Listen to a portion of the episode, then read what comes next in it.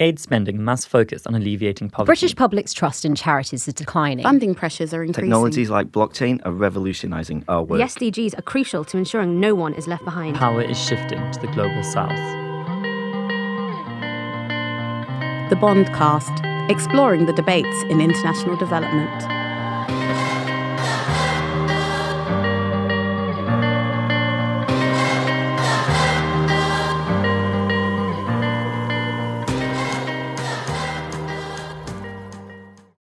British public's trust in charities is declining. Since revelations of sexual exploitation by charity workers broke earlier this year, the media has referred to a crisis of public trust in NGOs. Some experts say that media, like the Daily Mail, have portrayed a scandal that has inflamed public disdain for the aid sector. Others say that public discontent has been growing into a collective crisis in confidence in charities for some time. At Bond, we've encountered an array of perspectives and research on the relationship between media attitudes and the British public's growing cynicism towards international development. Are these negative stories eroding public trust? Or is there a more complex, threatening storm of public perceptions brewing? We've brought these perspectives together to help you think about how your NGO can navigate through these challenging times. Our first guest on Bondcast is Amy Fairburn, Head of Communications and Media at Mercy Corps, a global NGO that empowers people to recover from crisis and transform their communities for good. Hi, everyone. Next, we have Tom Silverman, partner at Humankind Research, an audience research agency that specialises in the non-profit sector. The agency has conducted research in Daily Mail readers' attitudes to aid and charities. Hi, everyone. And to provide more insight of you, we have Jessica Abrahams, Associate Editor at Devex. Hi, everyone.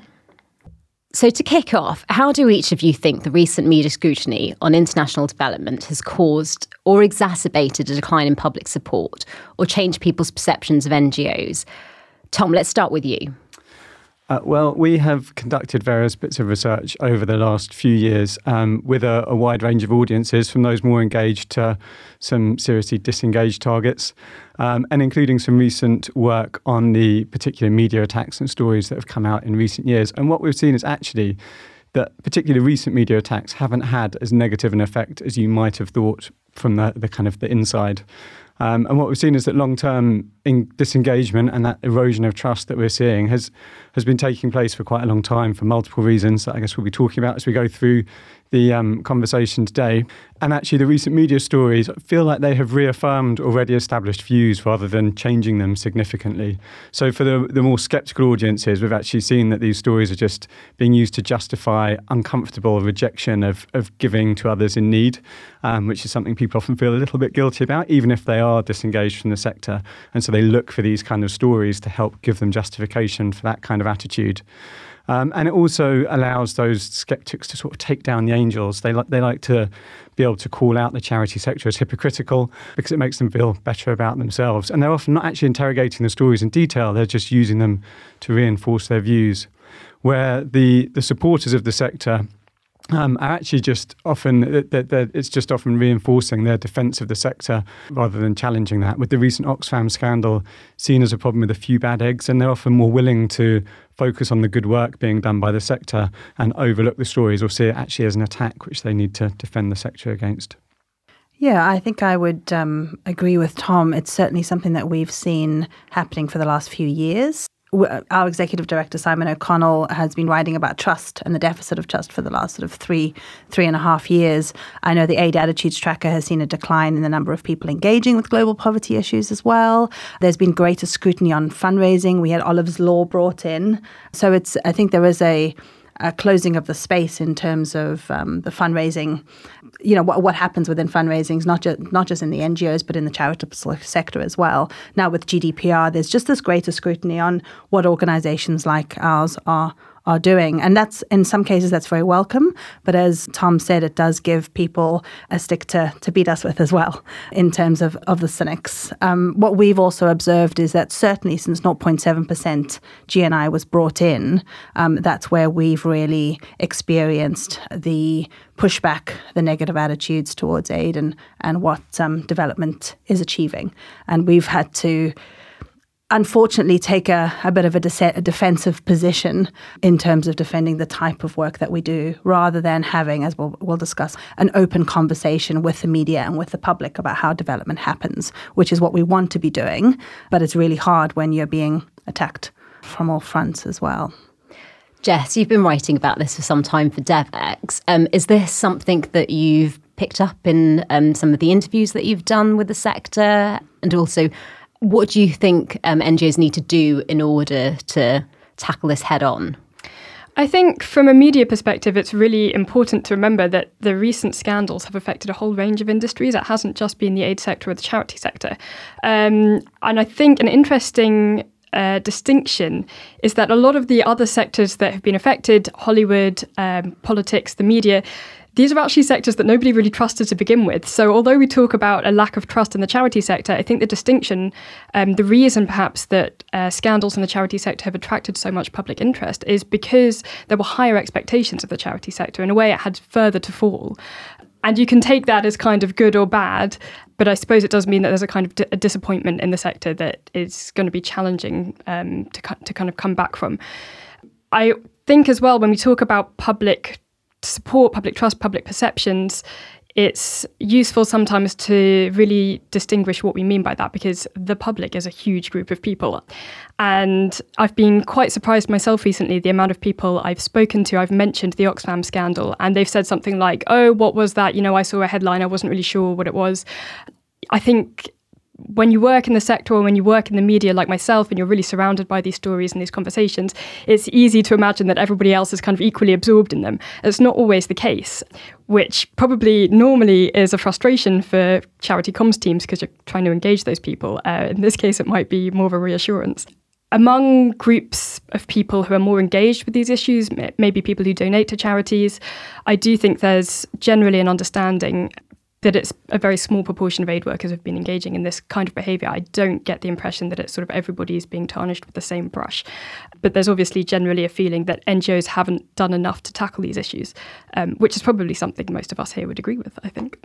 I think also that although the, the recent Oxfam stories haven't necessarily had a massive impact on their own, they come on the back of this sustained um, set of attacks on the on the sector in recent years. The, the Olive Cooke stories, executive salaries, corruption, sex exploitation stories all come together, and they seed doubts, particularly for the people who are already sitting on the fence, the sort of marginally engaged target, and particularly about the bigger, more distant charities that people don't have an emotional connection with. Because if people have a strong emotional connection to an organisation, that trumps those those um, issues of trust that they may have.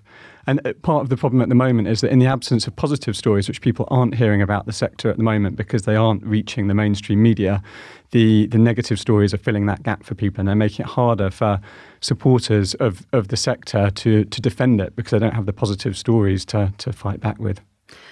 I think, in addition to just to, to add to that as well, um, the Trust Barometer this year, which comes out in every sort of January, um, I think it was his 18th year this year, highlighted that actually media was the least trusted institution. It's the first time ever, you know, that that's happened in sort of the 18 years of the Trust Barometer's history. And that gives us an additional um, challenge actually because we use as NGOs without huge marketing budgets, we use earned media in order to communicate with people about crises and about the work that we're doing to help meet the needs in those crises as well. And if people aren't able to tell what is fact and what is fiction, and you know some of the results, you know, 63% of people who who responded to the trust barometer said they don't know how to tell good journalism from rumor, or if a piece of news was produced by a respected media organization. Half surveyed said they interacted with mainstream media less than once a week, and 25%, so a quarter, said that they interacted with no media at all. And that is that's really problematic in terms of us trying to get our messages or even have that having that two-way conversation with people about the world at large. So that for me is kind of one of the the main underlying problems as well that's a really interesting point because also i think that that speaks to this feeling that in the sector things have changed politically. So it's perceptions of you know institutions and the media and the charity sector. Do you think that there's something particular about this time that has almost fueled the fame the flames of um, kind of distrust of charities and NGOs you know with Brexit and austerity measures and tightening of budgets around the NHS? Has it fueled this discourse and discontent um, that's kind of had a negative impact on how people perceive charities and NGOs? I mean, we've we've certainly seen sort of a, a, retreat over the last couple of years as as the UK specifically becomes, um, or certainly the rhetoric becomes more isolationist um, as we move towards a withdrawal from the EU. Um, I think as well. I mean, I, I, was reflecting on this ahead of this podcast, and if you think about it, Syria has been going on for well, it's in its eighth year now. And I can't recall any other major humanitarian emergency. Well, it is the biggest humanitarian emergency that's happened since World War II. And I can't recall any other time where there's been such a barrage of information from the front lines, and we are confronted with it day in and day out. And people don't know how to handle it, and they don't know what's true and what's what's fiction. And social media has sort of exacerbated this, and we can reach people in new ways, but people can turn off in new ways as well. So I think it's it's this changing technology, it's the changing platforms, it's the global politics. I think there's a lot of lot of elements at play. Yeah, I think Syria is an interesting example to think about when you mention the issue of lack of trust in the media and so on, because there has been so much. It's, it's probably the first humanitarian crisis where this issue of fake news has really come into play and, you know, all the kind of stories around the white helmets and things like this. So I do think Syria is an interesting example of all the different complicating factors that are at play here lack of trust in the aid sector, but also lack of trust in the media and so many other institutions. I think when you, you know you were talking about this being this kind of barrage of information, we wrote a series of, of features on um, the UK media's relationship with aid recently, and this is one of the issues that came up: the question of kind of fatigue. And um, the fact that perhaps the charity sector hasn't really altered its messaging in such a long time. Um, there's been this kind of constant imagery of you know need, you know starving people and Africa and so on, and there's the a fatigue among the public because they kind of think, well, I've been giving and giving and giving and nothing's changing, so is it really working? So I think that's maybe a broader question of how we communicate with the public. I think that's definitely the case, and something we've heard really consistently from from all the targets we speak to, even much younger people who frequently reference Band Aid, which they were actually born after, as as kind of nothing has changed since Band Aid uh, in terms of the the kind of the situation in the world and the impact of charities. I think that's probably a, a problem that's been uh, ongoing for, for years and deepening over time. I think some of the immediate issues we're seeing are driven by some of the, the effects of Brexit and populism at the moment and Jess and Amy touched on a, a couple of these things that, that society is becoming more binary and international development charities are seen as sitting very much on one side of the political spectrum. The refugee crisis in Europe, we've certainly seen people in groups talking about international development charities tied up in that and being supporters of immigration, which is obviously a really fraught issue at the moment, particularly with some of the more disengaged people with the sector. And there's also just more fundamentally tied into Brexit and this populist mindset, there's a, a sense of anti establishment feeling out there. And big charities are increasingly seen as part of that establishment rather than someone fighting against governments and corporations on behalf of the little man. They're actually seen as sort of part of the status quo. And that's a real challenge for, for bigger organizations in, in the current climate where they're seen as part of that kind of metropolitan elite. Would you say that bigger NGOs and charities then need to do something to almost change the way they're perceived by the general public so that they're slightly more I don't know. So we've got an interesting um, dynamic at Bond where we've got lots of big NGOs and medium-sized organisations, and then smaller charities. And when we see their relationship with their supporters and compare, it's very different in the sense that smaller charities tend to have almost a closer relationship to their supporters than sometimes the bigger charities do. So, is there something that bigger NGOs need to do or act on that can tap into kind of this more closer relationship with supporters? Amy, is that something that Mercy Corps been looking at at all? Yes, and um, in in a word, yes. And I think um, we are trying to respond to the needs of our supporters who want to have that stronger connection with people. So um, certainly last year we ran a, a, campaign called Human to Human, and this year during the festival, although it was pretty much a washout because of the rain in Edinburgh, but we had a, um, a sort of an event, a pop up event, and um, we had a booth, and you could step into the booth and um, speak to someone via Skype uh, in Gaza. And just find out a little bit more about their life.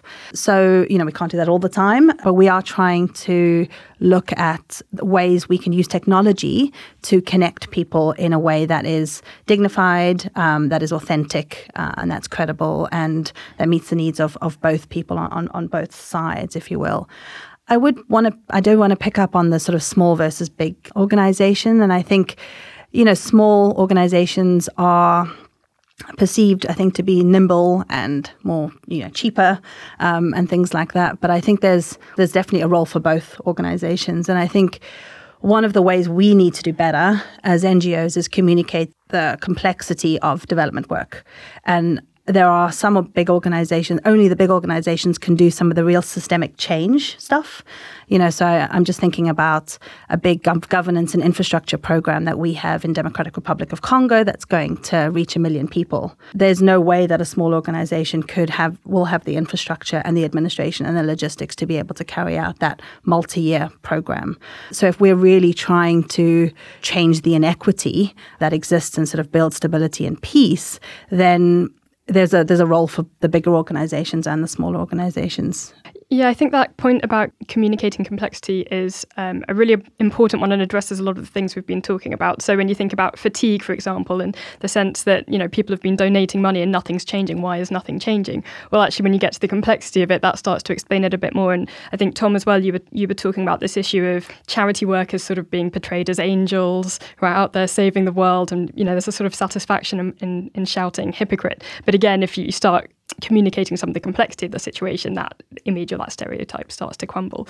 Um, Crown Agents actually recently released, I think like last week, they released um, a virtual reality game where the user has to kind of go through the game choosing where to direct resources at different points in a humanitarian crisis. And, and the point is to kind of show like we've got limited resources, there's all these different things going on. How do you prioritize and so on? I think that kind of thing it's difficult to know how you can reach so many people um, with that kind of project. And, and your um, example of, of Skyping people in Gaza as, as well is a really, really interesting example. Obviously, the challenge is always reach, but I think those kind of projects are really interesting in terms of starting to communicate that complexity.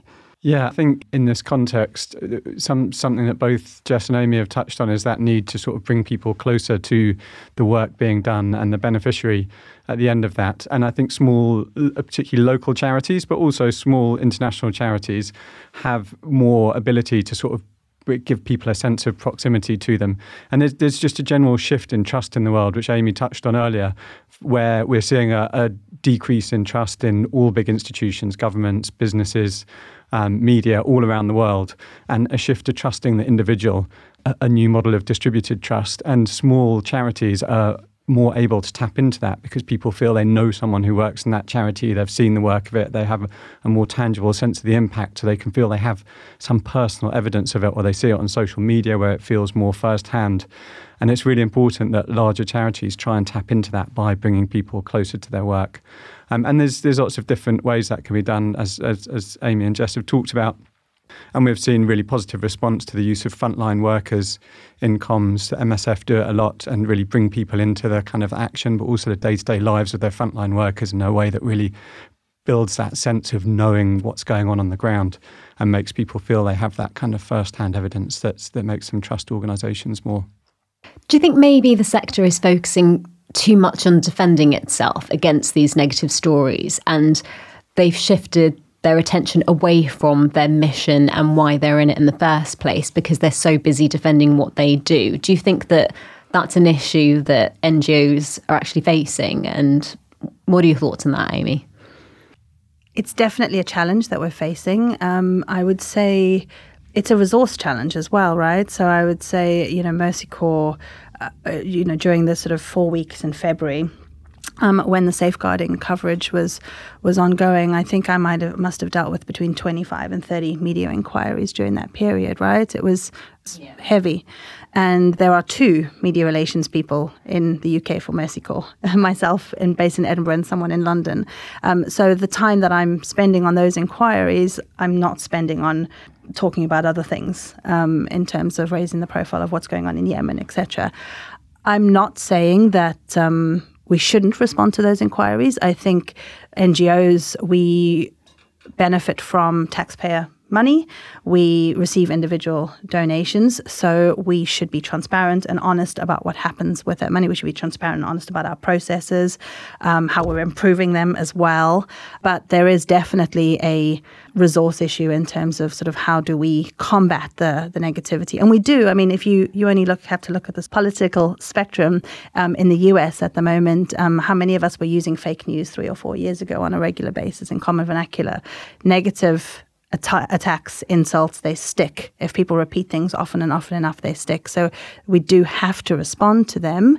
But yeah, uh, what, what, sort of what's the balance in terms of responding to them and, and trying to to push out or to have that more positive engagement is yeah, it's difficult. I think it's a mixture. You know, clearly these stories need to be responded to. They need to be responded to robustly and transparently. But aside from specialist outlets like Devex, obviously we're really following um, the changes that are being made, the reform processes. For most mainstream outlets, that's sort of more detail than than they need. The public really just wants to know that something's being done about this, that this is being taken seriously, and it's going to be better in the future. So if you can just communicate that message and then move forward, I think that's probably the best we can do. Yeah, I think one of the things we've we've really seen is that uh, when you try and fight the rational with the rational, people feel very challenged in their views, and that actually often causes people to double down and become more entrenched in their viewpoints rather than rather than shift around to your point of view. And so, rather than fighting the rational with the rational, we need to change the conversation and focus on the positive stories about the sector wherever possible. Um, and and that's a real issue for the sector at the moment that we constantly see that, that, the stories aren't being told of the positive work being done and the long term impact that has been achieved. And there's so much happening that could be talked about, but that people just aren't aware of the, the, the, kind of reduction in poverty over the last 30 years, eradicating diseases, all these kind of things. When you actually sit down with a group of people from across the spectrum and say, what do you think international development has achieved and all that aid money that's, that's been distributed around the world, people have no idea. They can't give you one example of where it's had a positive impact. And that's even sort of progressive millennials through to Daily Mail readers. People just have no idea. So it's really important that those stories are, are told and that people get that sense that this isn't just an endless cycle of perpetual need with no progress being made, that idea that nothing's changed since Band Aid, but actually that we are, we are making progress and that the money invested now is having a sort of knock on effect that will change the future for people rather than just address a very immediate, urgent need. So, do we need to get charities to radically change their ways of working in order to regain public support? Should we be thinking more about um, development rather than just aid in order to tell those more complicated stories of change? Because aid is only one aspect of what we do, and yet that's the thing that tends to get most of the headlines, whereas development it's less of a sexier topic to talk about in a way, you know, telling the general public about the amazing changes that we've made in terms of tackling tax havens and um, those types of stories of success. Is that kind of more of the narrative that we need to start thinking about as a sector? I think we need to use language that people understand. So, you know, I think people see foreign aid and, and they won't distinguish between aid and development. And I think for too long, myself included, I've worked in the sector for a while. We have, we, you know, it's been said already, we're insular. Um, we spend a lot of time talking to ourselves. We spend a lot of time thinking people understand what we're saying, um, and often they don't. Not because it's utterly complicated, but because we're just not saying it in a way that they they understand. You know, they don't work in the sector, so I think absolutely need a shift. We need absolutely a shift in our language. We need a shift in the way we communicate with people. We've just talked about the, the decline in trust in traditional media. We need to look at new ways of reaching people and engaging people in a manner that they understand and that they want to hear. And I don't think we've necessarily spent the time or have the resources or evaluated the data and the research enough as, NG- as an NGO sector in order to do that. And that really needs to be our next step from what we've seen, I'd, I'd, absolutely agree with that. It's it's about talking to people in a language that that they understand, that your audience really engage with. Also finding the right channels to speak to them, because if you're talking to cynical Daily Mail readers, I keep referring to because we did the research to them, but actually they're a really valuable group of people for the sector because they're actually quite wealthy older people who do give a lot of money. Then, then trying to talk to them in other channels isn't isn't cutting through, and you need to be talking to them in their space rather than expecting them to come to your website to read your stories. But also that, that yeah, the challenge of, of delivering stories in a way that people can easily relate to. And the, the same goes for millennials um, when we've done research with them, where they're getting so much of their information from social media in sort of headline sized chunks rather than reading the deeper stories about systemic issues and the longer term solutions. There needs to be uh, essentially work done to understand how best to, to shift those targets in a way that really talks to them in their own language. I'd agree with all those points. As somebody who only started covering the sector about two years ago, I still remember how baffling it was. I've suddenly come across resilience and capacity building and IOM and WHO, and it's, it's really, really confusing. So I think using plain language and making sure we're communicating clearly is a really good first step.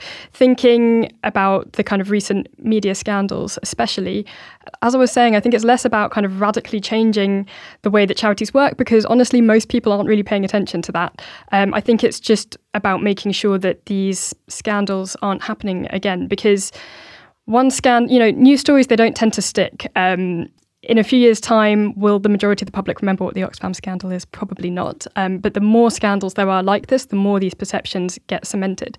So I honestly think the best thing the charity sector can do is just make sure they improve their processes so these things aren't happening anymore and the positive stories can then get the limelight instead of the negative ones. I think the other issue at the moment is that the sector is actually perpetuating some of the negative view of it with the fundraising comms that's so dominant in most people's minds when they think about what the uh, sector does. And, and those comms, the kind of the stock in trade imagery of sort of desperately needy children, which are quite heartbreaking for everyone, they essentially trade in, in the kind of emotions of hopelessness and helplessness and guilt, a set of negative emotions that don't help to build a longer term connection to sector that people want to engage with. And we need to somehow shift out of that cycle. And we understand obviously the need to raise money and the, the imperative there, but there's a really a real need in the longer term to shift to stories of, of sort of impact and inspiration and hope that people can more positively engage with. Yeah, because we've seen. I mean, it's. Um, I don't know if it was your research, Tom, but I have seen research that shows that they bring in it brings the money in the short term, but longer term we're really eroding the trust, right? And you've mentioned it, Jessica, in terms of um, and Tom, in terms of the fatigue, and people think they're just sort of throwing money um, all the time after crisis after crisis, and not actually sort of yeah, improving the situation.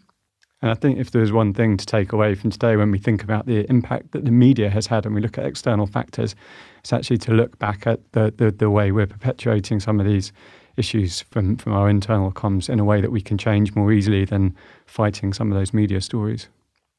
Absolutely. So if there was kind of two bits of advice that you could give um, CEOs of big charities, medium charities, small charities in terms of what they could be doing to make sure that they're doing the positive work that organisations do, do day in, day out justice. What comms advice would you give them? I would say stop being so insular and speak to people like they're people rather than as potential donors or supporters. Um, have a conversation. Uh, we're in the business of helping people, and sometimes that can be lost. Um, so communicate on people on issues that people understand and in a way that reaches them, which I think we've all we've all said. Um, and the other one, which is a little bit more tricky, is um, if this was to a, a, CEO or sort of an executive team, give your fundraisers some time and latitude to trial new ways of communicating with the public. Uh, use the data that is available. We've got some great research out there. So, you know, what what can we do, and what kind of latitude can they give in terms of um, fundraising in a, in a different way? Uh, yeah, bit of a facetious answer, I suppose, but I would say improve your safeguarding processes so that we can all move on from this and start talking about something else. And then building on what you were saying, Amy, as well, I think it's just about being a bit more creative with the way that you're communicating your work as well and trying to get away from these stock um, stock images that Tom's been talking about. Yeah, I mean, my first one, uh, unsurprisingly, is is the same as Amy and Jess's. That that it is about moving away from that constant cycle of, of fundraising need and um, as Amy says, giving fundraisers a bit more latitude to think longer term. And actually, we work a lot with corporate clients on their sustainability work, and they have gone through a similar, or some some of the more successful corporates focusing on that sort of thing have had to go through a similar process of instead of reporting quarterly, reporting every six months or even annually, to give them the latitude to invest money in more sustainable programs rather than looking constantly at the turnover of profit Um, so that would be that would be a really key thing to think longer term in the way you're communicating. And the second one is actually about this focus on trust, which is the word that's constantly used within the sector. There's always this focus on, on trust and whether trust is going up and down.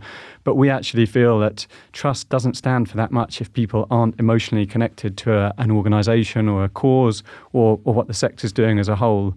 And we've seen time and time again these rational arguments, the attacks on the sector fall away if people have an emotional connection, which, a connection which trumps that rational attack.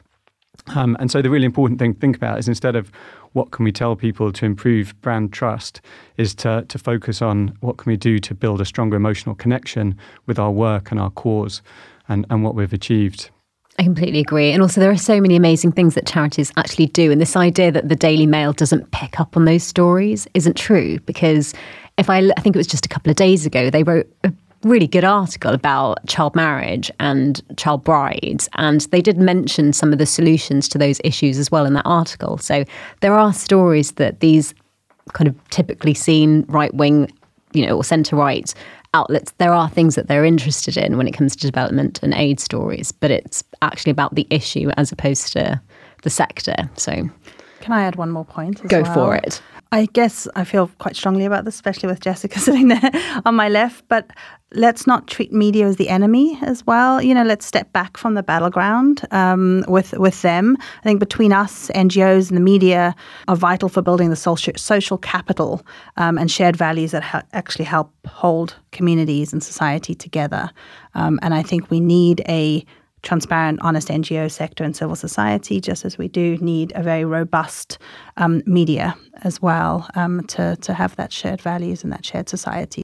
I'd absolutely agree with that from what we've seen in response to particularly the recent Oxfam crisis, that part of the damage done was where Oxfam seemed defensive rather than welcoming the scrutiny. And, and that's what people really want to see. And, and Trump and the kind of issues with media in the US have obviously amplified this even further, that everyone um, now believes that, that the media has a really important role to play. Even if people don't entirely trust the media, they, they feel that it's an incredibly valuable um, part of society in scrutinising these bigger organisations and establishments. And, and it's really important that the sector embraces that rather than feels like it's pushing back against it. Yeah, one of the points I was going to make earlier when you were talking about attitudes towards larger international NGOs is that in a way these these organisations are seen as the safe option because um, they're bigger and they're, they're already under a lot of scrutiny. If you want to donate but you don't really want to do a lot of research, then it's kind of the safe option to give to the Oxfams or the Mercy Corps or the MSFs because you feel like, well, people are already paying attention to that and if something was wrong, I'd know about it. And in a way, the Oxfam scandal proves that. It proves that all the accountability mechanisms are working. So uh, in a way, it should improve trust in in how, how all of this is functioning. I completely agree. In a way, the sector gains as a whole by having a very um, robust media scrutiny on how we work in practice. Even if it's the bigger organisations that have to take the hit, everyone improves collectively um, as long as we take it seriously and put in the measures and steps to make sure this doesn't happen again.